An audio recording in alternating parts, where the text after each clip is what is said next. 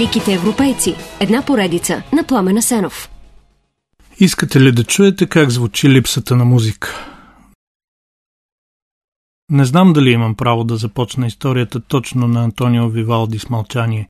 Дали това не е пренебрежение към истинския страстен и безкрайен живот, който кипи в музиката му, към цветовете на нежността и силата на драматизма, които бликат от нея, към диханието на любовта и поклона пред Бога, които я въздигат. Не е пренебрежение. Имам право да започна така, защото преди 275 години всичко така завършва. Човека, наречен Вивалди, с цялата му вдъхновяваща музика е погребан във Виена като бедняк. На гроба му не се чува и стон, той си тръгва в тишина. Какво ли е струвало на духа му да гледа отгоре това безмолвно погребение? Така че, чуйте, няма музика.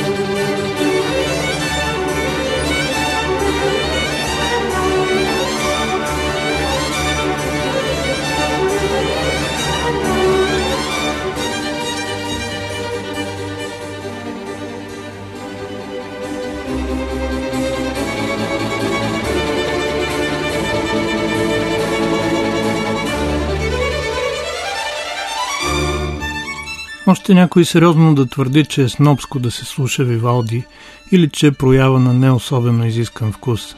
А ако го и харесваш на всичкото отгоре, това си е направо предателство към високите интелектуални стоености. Знам откъде идва това вирене на нос основите. Те вероятно не знаят, но аз знам. То тръгва от Карло Голдони, известен италиански писател и интелектуалец от времето на Вивалди, който лично го познава и казва за него, че е гениален цигуар, но посредствен композитор. После отношението минава през забравата, която ляга върху музиката на Вивалди в края на живота му, когато музикалните вкусове рязко се променят и продължава дълго. След това минава и през онази подхвърлена през 20 век реплика на композитора Игор Стравински. Вивалди е силно надценен. Той е един тъп човек, който просто композира една и съща форма много пъти. Добре да аз нищо не разбирам от музика и всички тези оценки биха могли да ми направят впечатление, ако не знаех за оценката на може би най-големия музикален гений на човечеството. Самия маестро Йохан Себастиан Бах. Не, неговата оценка не е изказана с думи, а е изразена чрез няколко прости факта. Бах се учи от Вивалди на композиция, прави кавари на негови парчета и стига до там, че откровенно залага принципи от музиката му в своята знаменита поредица Бранденбургски концерти. Толкова по въпроса за позитивните и негативните оценки. Ако някой още иска да спори, да спори с Бах, не с мен. Или с самия Вивалди, ако предпочита.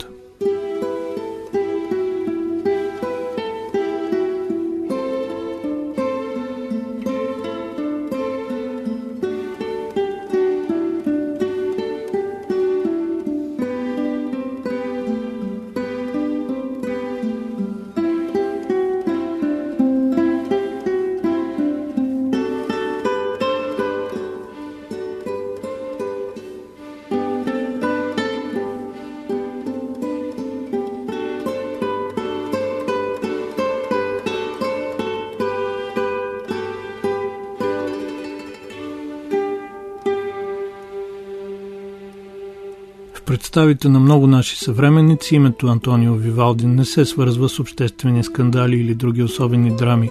Той е просто едно от големите имена през музикалната епоха на барока, която мнозина наричат още предкласика. Някои негови съвременници обаче смятат Антонио Вивалди за истински музикален хулиган.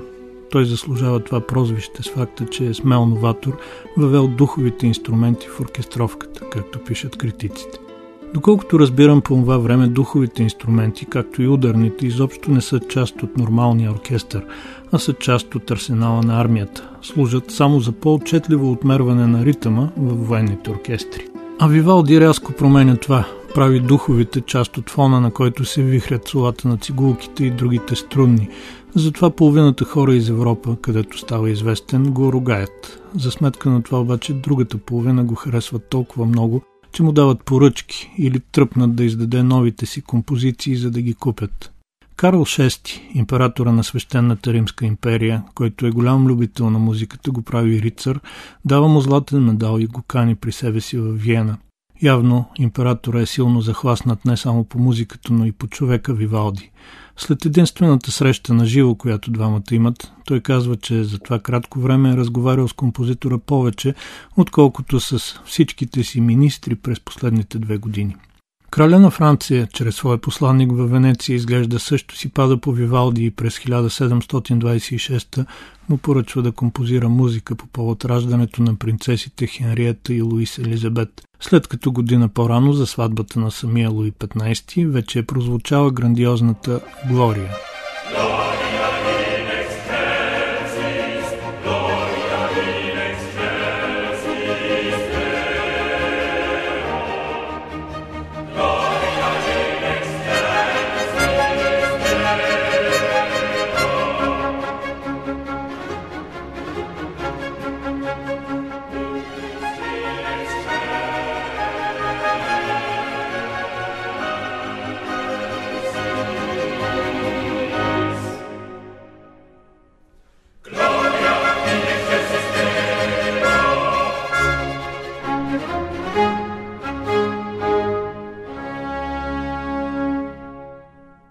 Антонио Луцио Вивалди е роден през 1678 година в Венеция.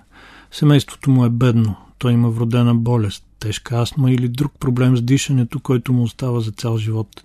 При раждането си изглежда толкова зле, че акушерката веднага го кръщава, като смята, че е на умиране и няма да стигне до църквата. Бащата на Вивалди е браснар и цигуар, но постепенно зарязва удоволствията на бръсненето за сметка на музиката. Това съчетание не е толкова необичайно. В бръснарските салони на Венеция задължително има музикални инструменти, за да се забавляват клиентите, докато чакат реда си. Или самия бръснар, когато няма клиенти. Така или иначе, татко Джовани става професионален цигулар в църковен оркестър и вероятно той дава първите уроци на сина си, който пък се развива и става гениален цигулар, буквално, нещо като един век по-ранен вариант на Паганини. Освен музиката, от баща си Вивалди наследява и рижата коса, заради която по-късно го наричат червения свещеник. Да, свещеник е. Учи 10 години, за да получи църковния сан и не е особено доволен, когато се оказва, че заради болестта си не може да изпълнява църковните си задължения. Грешат онези, които намекват, че той по-скоро се прави на болен и посред някоя меса се изсулва към сакристията, за да запише поредната блестяща музикална идея, която му е хрумнала. Да,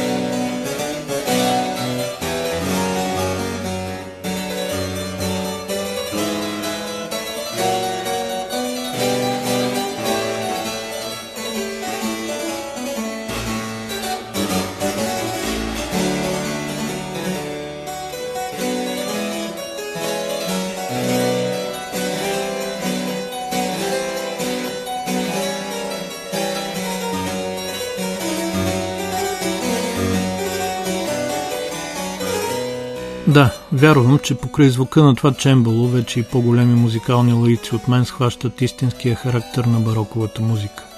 Бароко е португалска дума, значи бисер с неправилна форма. Тя влиза във френски и испански и започва да се използва като термин, който обозначава епохата на пишността и изобилието в изкуството. Защо да се използва една нота там, където могат да се използват пет? Този въпрос точно характеризира творческото мислене на това време но така и в живописта, в архитектурата. Епохата на барока започва някъде от средата на 16 век и продължава поне 150 години. В религиозен план негова идейна закваска е контрареформацията, времето, когато католическата църква се опитва да се противопостави на силната протестантска вълна в Европа. В политически план основата му е изграждането на силно централизираната държава, властта на краля Слънце във Франция, например – в економически план пък барока е плод на криза, която започва в Италия и постепенно се разпространява на север, като обхваща континента.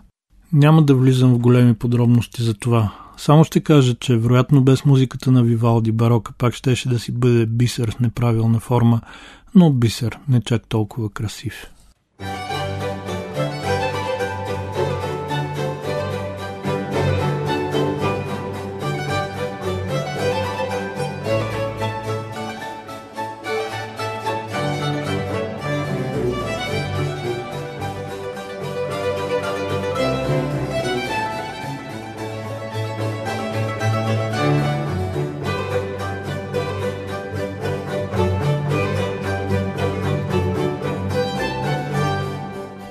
На Вивалди е малко странен, пълен с противоречия и неизвестни.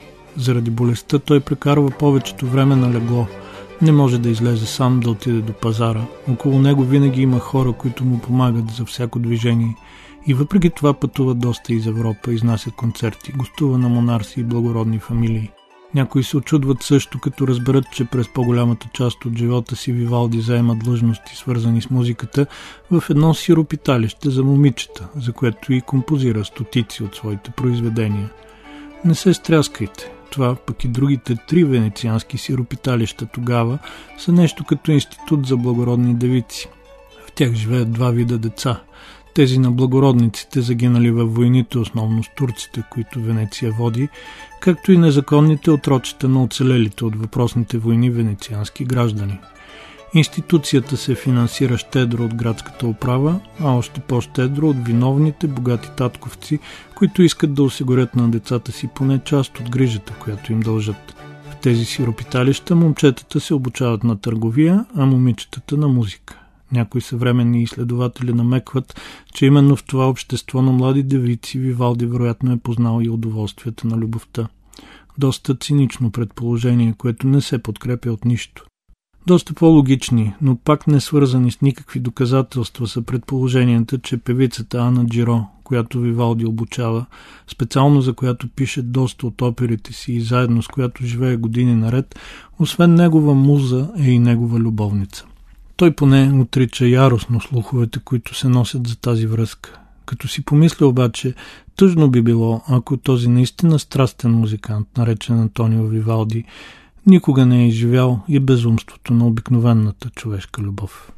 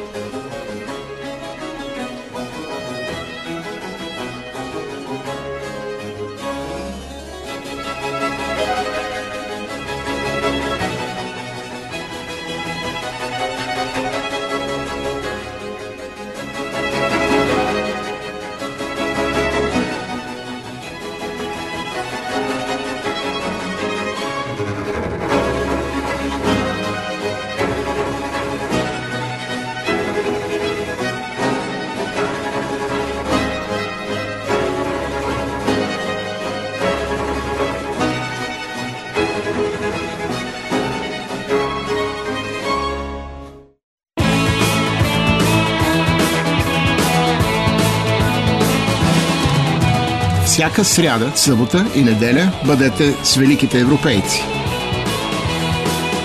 Великите европейци. Една поредица на Пламена Сенов.